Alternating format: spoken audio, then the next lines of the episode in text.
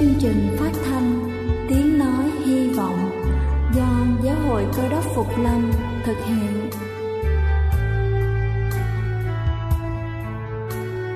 Kính thưa quý vị, Đức Chúa Giêsu trước khi Ngài về trời đã ban cho các môn đệ của Ngài một điều răn mới, đó là họ phải yêu thương nhau như chính tình yêu mà Ngài đã dành cho họ. Quả thật vậy thưa quý vị, tình yêu thương là một món quà vô giá mà Chúa đã ban cho nhân loại và đó cũng là thông điệp mà chúng tôi muốn gửi đến toàn thể quý vị. Nếu quý vị muốn tìm hiểu thêm về chương trình, về niềm tin hoặc muốn nghiên cứu về lời Chúa, xin quý vị gửi thư về chương trình phát thanh Tiếng Nói Hy Vọng, địa chỉ 224 Phan Đăng Lưu, phường 3, quận Phú Nhuận, thành phố Hồ Chí Minh hoặc gửi email cho chúng tôi theo địa chỉ tiếng nói hy vọng amoc@gmail.com. Ngoài ra, quý vị cũng có thể liên lạc với bất kỳ hội thánh cơ đốc Phục Lâm tại địa phương gần nhất. Xin chân thành cảm ơn và kính mời quý vị lắng nghe chương trình hôm nay.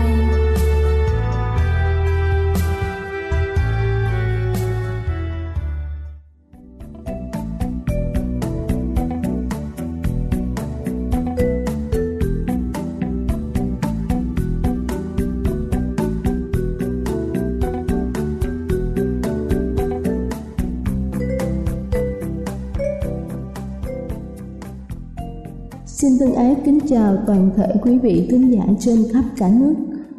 Trong chuyên mục lời sống hàng ngày hôm nay, chúng ta sẽ cùng nhau tìm hiểu về lý do vì sao Chúa lại chọn con người toàn như chúng ta cho công việc cứu rỗi của Ngài. Chúng ta đã từng tự thốt lên rằng con không hoàn hảo, con có đủ năng đề,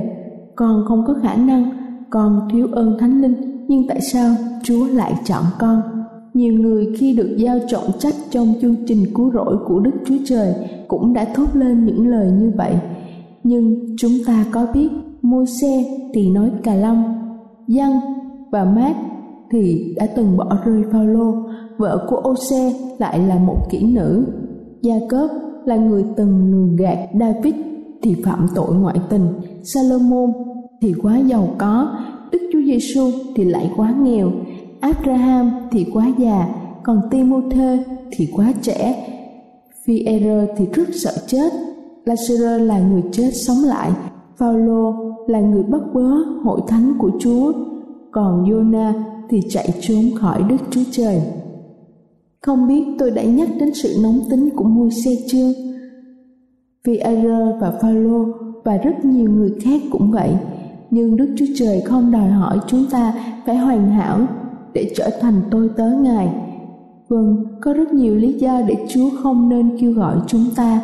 Nhưng nếu chúng ta yêu mến Ngài, nếu chúng ta khao khát đem tin lành đến cho những anh em đồng loại của mình,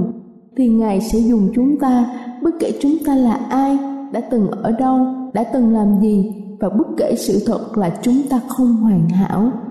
Khi Đức Chúa Trời kêu gọi Jeremy, ông cũng đã thốt lên Ôi hỡi Chúa xê hô va này tôi chẳng biết nói chi, vì tôi là con trẻ, nhưng Đức xê hô va lại phán, chớ nói tôi là con trẻ, vì ngươi sẽ đi khắp nơi nào ta sai ngươi đi và sẽ nói mọi điều ta truyền cho nói. Kính thưa quý vị, ngày nay Chúa cũng kêu gọi mọi người chúng ta hãy đi ra làm chứng về Ngài cho tất cả muôn dân. Liệu chúng ta có đáp lại lời kêu gọi đó hay chúng ta sẽ hỏi lại rằng, sao ngài chọn con? Đây là chương trình phát thanh tiếng nói hy vọng do giáo hội cơ đốc phục lâm thực hiện. Nếu quý vị muốn tìm hiểu về chương trình hay muốn nghiên cứu thêm về lời chúa, xin quý vị gửi thư về chương trình phát thanh tiếng nói hy vọng, địa chỉ 224 Phan Đăng Lưu phường 3 quận Phú Nhuận, thành phố Hồ Chí Minh hoặc gửi email cho chúng tôi theo địa chỉ tiếng nói hy vọng amoc.gmail.com Ngoài ra, quý vị cũng có thể liên lạc với bất kỳ hội thánh cơ đốc Phục Lâm tại địa phương gần nhất. Xin chân thành cảm ơn và kính mời quý vị tiếp tục lắng nghe chương trình hôm nay.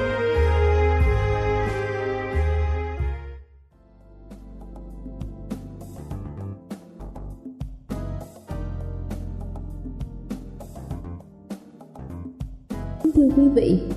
việc tổ chức hội thánh là một trong những việc rất khó khăn. Mọi thứ phải được tuân theo một nền tảng vững chắc như xây dựng một cái nhà cần phải xây dựng một cái móng thật chắc chắn và tuân theo bản vẽ của kiến trúc sư. Để tìm ra một nhà lãnh đạo đẹp lòng Đức Chúa Trời, điều này càng khó khăn hơn nhiều. Trong sách Matthew đoạn 20, câu 26-27 có chép rằng Trái lại trong các ngươi, kẻ nào muốn làm lớn thì sẽ làm đầy tớ các ngươi, còn kẻ nào muốn làm đầu thì sẽ làm tôi nổi các ngươi. Và trước khi chúng ta đến với phần sứ điệp ngày hôm nay nói về việc tổ chức hội thánh, xin kính mời quý vị cùng lắng lòng để lắng nghe bản thánh nhạc tôn vinh nhóm nhau bên bờ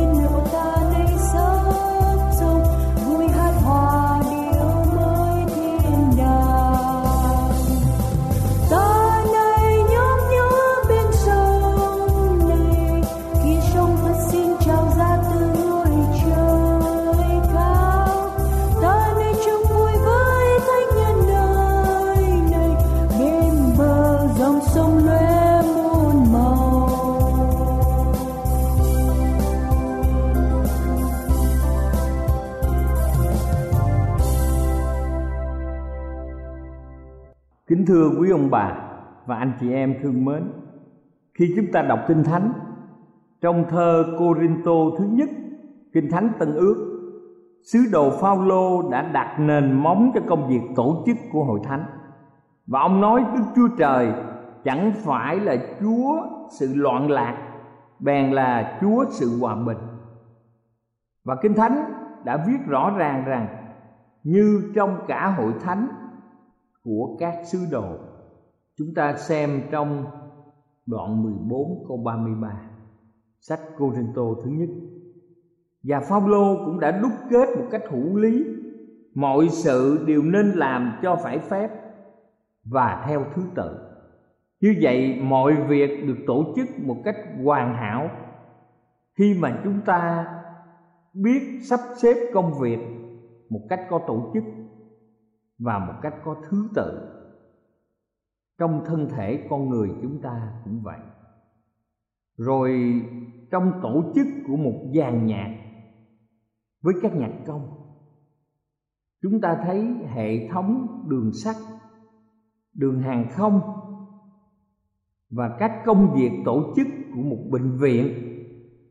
của một đội bóng đá, vân vân. Tất cả đều cần một nhà tổ chức sắp xếp công việc một cách mạch lạc để giải quyết mọi vấn đề.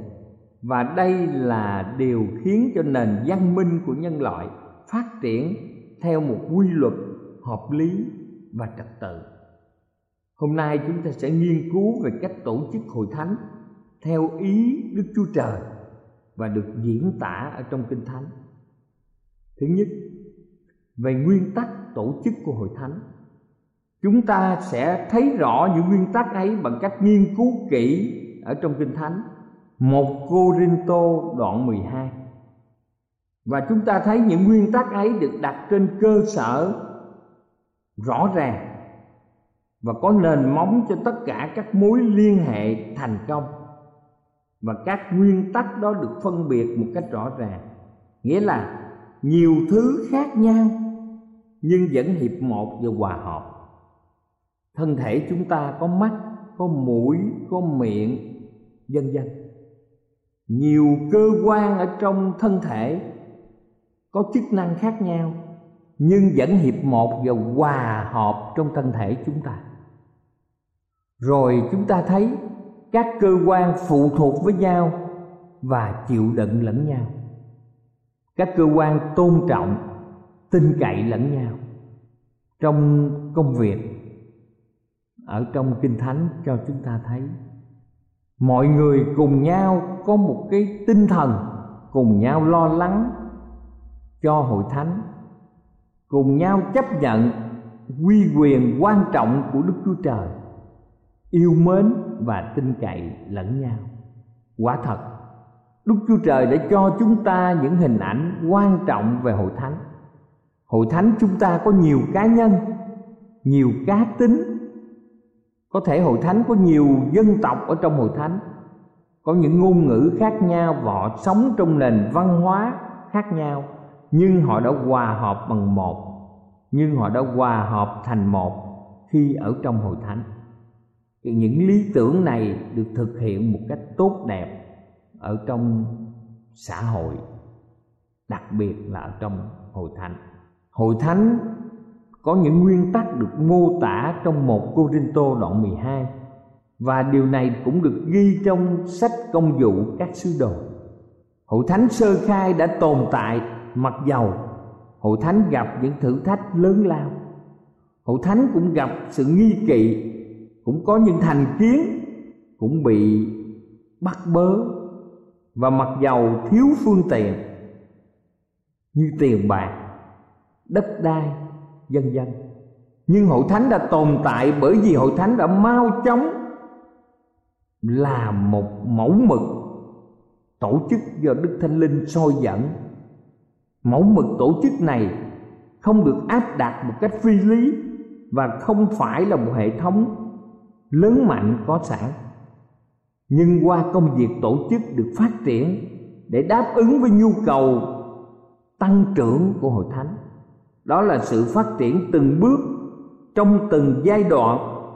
một cách thực tế và cấp bách hội thánh biết quản lý những vấn đề quan trọng của tài chánh, săn sóc những thuộc viên nghèo khổ gặp khó khăn, biết phân chia trách nhiệm và cách bổ nhiệm những chức viên ở trong hội thánh, biết phong chức và giao phó trách nhiệm cho những người dân hiến cuộc đời hầu việc Chúa. Hội thánh đã sinh hoạt với nhiều người trong mọi thành phần qua phương cách truyền đạo cá nhân, chứng đạo qua những công tác từ thiện. Hội thánh đã biết nhóm họp điều đặn để thờ phượng và cầu nguyện Chúa trong mỗi ngày thứ bảy sa bát hàng tuần. Hội thánh đã tổ chức họp ban trị sự theo định kỳ để báo cáo giải quyết những khó khăn và đặt kế hoạch các thuộc viên của hội thánh cơ đốc phục lâm họ đã thực hiện những hội thánh mẫu mực sau năm 1844 khi mà thế giới bước vào thời kỳ cuối cùng của lịch sử nhân loại. Nhờ sự soi dẫn của Đức Thánh Linh, các thuộc viên hội thánh đã cố gắng áp dụng mẫu mực ở trong Kinh Thánh cho những nhu cầu của công tác quốc tế ngày càng phát triển và hiện nay, giáo hội cơ đốc phục lâm đã có mặt ở 220 quốc gia ở trên thế giới này. Chúng ta thấy rằng, Hội Thánh Cơ đốc Phục Lâm trên toàn thế giới đã áp dụng năm cấp bậc quản lý, và đây là năm cấp căn bản nhất. Cấp thứ nhất là cá nhân thuộc viên hội thánh đây là năng lực căn bản của hội thánh các chức viên của hội thánh cơ đốc phục lâm đã áp dụng một thể thức đại nghị cho vấn đề quản lý hội thánh. Qua những người đại diện được bầu theo đúng quy luật để có thể hướng dẫn hội thánh, hướng dẫn từ những người trong quần chúng. Điều này có nghĩa là sự quản trị hội thánh không đi từ cấp lãnh đạo đã được quỹ thác. Nhưng do các tín hữu mà phát triển đi lên, những người lãnh đạo được bầu ra cũng như những người gánh vác chức vụ không phải là chủ của các tín hữu, mà họ là người phục vụ cho các tín hữu. Tín hữu là những người đã bầu họ lên, bầu họ thành thành viên của ban trị sự và kính thưa quý vị, đây nói lên sự hỗ tương và sự phụ thuộc lẫn nhau một cách thường xuyên, khác với những hình thức cai trị hội thánh theo một chế độ độc quyền. Thứ hai, chúng ta xem cấp thứ nhì là hội thánh địa phương, gồm có một số cá nhân thuộc viên trong hội thánh địa phương gia nhập vào hội thánh sau khi được dạy dỗ về lẽ thật ở trong kinh thánh. Họ đã chịu phép bắp tem hoặc là xưng nhận đức tin. Những thuộc viên địa phương này bầu ra chức viên của họ và ban trị sự hội thánh, quản lý vấn đề tài chánh của mình, công việc thờ phượng và chứng đạo qua những vị đại diện của họ, nên họ bầu ra những người quản lý thuộc cấp kế tiếp và cao hơn. Cấp thứ ba là cấp địa hạt gồm một số hội thánh địa phương rải rác trên nhiều nơi, ở nhiều tỉnh, và họ được quản lý bởi ban quản trị được bầu trong nhiệm kỳ 5 năm. Cấp thứ tư là cấp liên hiệp hội gồm có một số địa hạt, gồm địa hạt tự trị và một số địa hạt không tự trị trên một số vùng lãnh thổ và được quản lý bởi một ban quản trị được bầu cho nhiệm kỳ 5 năm. Cấp thứ năm là tổng hội được phối hợp và hoạt động cùng với nhau thành toàn cầu tổng hội. Hiện nay, các tổng hội của Cơ đốc Phục Lâm ở trên toàn thế giới để quản lý những công việc và chúng ta biết rằng nhiều tổng hội đã họp lại toàn cầu tổng hội đó là nơi các chức viên của toàn cầu tổng hội họp với nhau trong ban quản trị toàn cầu tổng hội. Họ có một trụ sở riêng biệt trong việc quản lý công việc của từng tổng hội. Và đại hội đồng toàn cầu tổng hội được tổ chức định kỳ. Như chúng ta biết rằng, tháng 7 2015 vừa qua đã tổ chức tại Texas. Và đại diện được bầu ra ở trong ban thường vụ gồm có hội trưởng, tổng thư ký và thủ quỹ của toàn cầu tổng hội kính thưa quý vị, ngoài ra còn các các tổng hội ở khắp thế giới và các chức viên của tổng hội cũng bầu ra hội trưởng, tổng thư ký và thủ quỹ của các tổng hội để gánh vác công việc trong vòng 5 năm. Những chức viên khác từ toàn cầu tổng hội và tổng hội họ các bộ như trưởng bộ sa bát, trưởng bộ thanh niên, chứng đạo, thư báo, in ấn, giáo dục, tự do tín ngưỡng, vân vân. Mọi vấn đề và phương pháp cũng như kế hoạch đều được nghiên cứu hầu cho công việc quản lý hội thánh trong vòng 5 năm được thực hiện một cách tốt đẹp. Và chúng ta xem họ hoạt động theo sách kim chỉ nam của hội thánh, cấp các giấy chứng nhận cho các nhân sự chúng ta có thể xem những nguyên tắc đem lại sự bảo vệ nào trên 150 năm sinh hoạt Giáo hội Cơ đốc Phục Lâm đã chứng minh rõ ràng rằng các nguyên tắc của Kinh Thánh được áp dụng cho công việc tổ chức hội thánh là khôn ngoan và có lợi ích. Và chúng ta thấy rằng đây là một trong những giáo hội có số lượng tín đồ phát triển một cách nhanh chóng và lan tỏa ở nhiều quốc gia, nhất ở trên thế giới. Ở đây các thuộc viên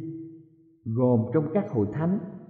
được hoạt động một cách phối hợp và thống nhất hoàn toàn theo sự ủy thác của Đức Chúa Trời. Chúng ta có thể tra xem ở trong Kinh Thánh như Matthew đoạn 24 câu 14, Matthew đoạn 28 câu 19 đến câu 20 và Khải Quyền đoạn 14 từ câu 6 đến câu 7. Mọi người tránh được sự phí phạm năng lực và tài chánh bằng cách không dùng những nhóm người khác nhau để cùng làm một công việc quản lý tài chánh của hội thánh một cách có trách nhiệm và chi phí tài chánh một cách cân bằng chống lại được sự du nhập của những giáo điều sai lạc do sa tăng cám dỗ và đưa vào ở trong các tôn giáo ở trên thế giới. Có một nguồn cung ứng thường xuyên, các nhà truyền giáo, các mục sư, các giáo viên, các nhân viên điều hành do các hội thánh đào tạo. Có một biện pháp kỷ luật quan trọng với những thuộc viên vô kỷ luật không còn đi theo đường lối của hội thánh. Được đảm bảo hình ảnh của hội thánh trong xã hội là một cộng đồng tôn trọng luật pháp, có trách nhiệm và trung thành, có phương cách bảo vệ được tài sản hội thánh, có cách đảm bảo cho các sáng kiến về điều hành và truyền đạo của đại đa số các thuộc viên có trách nhiệm, bảo tồn được danh tính và sự chỉ đạo căn nguyên của phong trào cơ đốc phục lâm như vậy thì thái độ cá nhân chúng ta đối với nguyên tắc này như thế nào? Sự thành công và phước hạnh của hội thánh cũng như của bất cứ cộng đồng có tổ chức nào đều tùy thuộc vào sự yểm trợ nhiệt tình và thường xuyên của các cá nhân là các tín hữu ở trong hội thánh. Chúng ta biết rằng đức hạnh của thuộc viên quyết định phẩm hạnh của toàn thể hội thánh đây là một cách đánh giá công bằng và thực tế. Bởi vì nhiều người ngoài hội thánh chỉ quen biết với một hay vài người cơ đốc phục lâm. Và đương nhiên những người ngoài hội thánh sẽ phán đoán về đức hạnh của hội thánh cho một vài người cơ đốc phục lâm đại diện. Kính thưa quý ông bà và anh chị em, hội thánh đã dùng kinh thánh là ánh sáng lớn nhất cho tất cả các tín hữu ở trong hội thánh. Và mỗi thuộc viên của hội thánh trung thành với Chúa đều có bổn phận và quyền lợi với tổ chức trong những ngày chúng ta còn ở trên thế gian này. Những bổn phận và đặc quyền có được gồm có sống theo điều mình tin kính, duy trì mối liên hệ chủ yếu với Đức Chúa Trời bằng lời cầu nguyện và nghiên cứu kinh thánh, duy trì mối liên hệ chủ yếu với hội thánh bằng cách thường xuyên nhóm họp để thờ phượng, tôn trọng nơi thánh đường và đóng góp vào công việc duy trì và yểm trợ cho mọi hoạt động của các hội thánh, đáp ứng mau lẹ mọi cơ hội để giúp ích cho công việc Chúa tùy theo khả năng của mình. Mau chóng dâng tiền phần mười một cách trung tín vì đây là thuế và nộp các của dân khác một cách trung tín và dân, các của dân khác một cách trung tín. Mau chóng lo việc thuyên chuyển từ hội thánh này qua hội thánh khác bằng văn thư và cố gắng đóng góp cho công việc nâng cao mức độ tăng trưởng về mặt tâm linh, hậu đáp ứng nhu cầu của chính hội thánh. Trong tất cả những vấn đề này, chúng ta cần phải trông chờ vào chính Đức Chúa Giêsu Ngài chính là gì? Kính thưa quý ông bà, chị em Đức Chúa Giêsu là đầu của hội thánh và hướng dẫn hội thánh. Tóm lại, trong những nguyên tắc quan trọng của đời sống trung tín của các thuộc viên hội thánh cơ đốc phục lâm, họ phải từ bỏ nghĩa là xa lánh những hình thức gian ác ở trong cuộc sống. Họ phải có trách nhiệm nghĩa là hân hoan thực hiện những hình thức nhân lành mà kinh thánh nêu ra. Thứ ba họ có những tài nguyên, những tài lân những quyền năng siêu nhiên, dồi dào mà đức chúa trời đã quỷ thác cho mỗi người cơ đốc để thực hiện. Ba kích thước của đời sống của người cơ đốc. Và ngay vào lúc trở thành con trai, con gái của đức chúa trời, mỗi chúng ta đều liên quan đến những điều này. Từ bỏ điều gian ác, có trách nhiệm với những công việc nhân lành và thực hiện những khả năng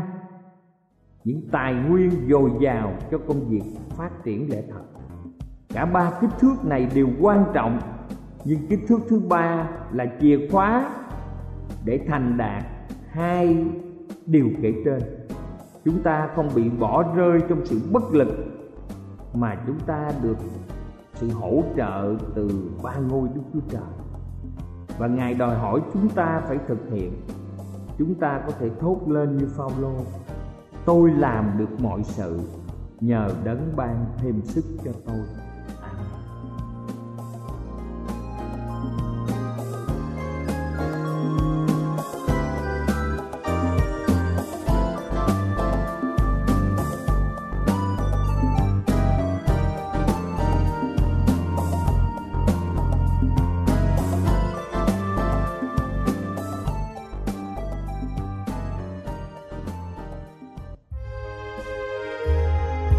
Đây là chương trình phát thanh Tiếng Nói Hy Vọng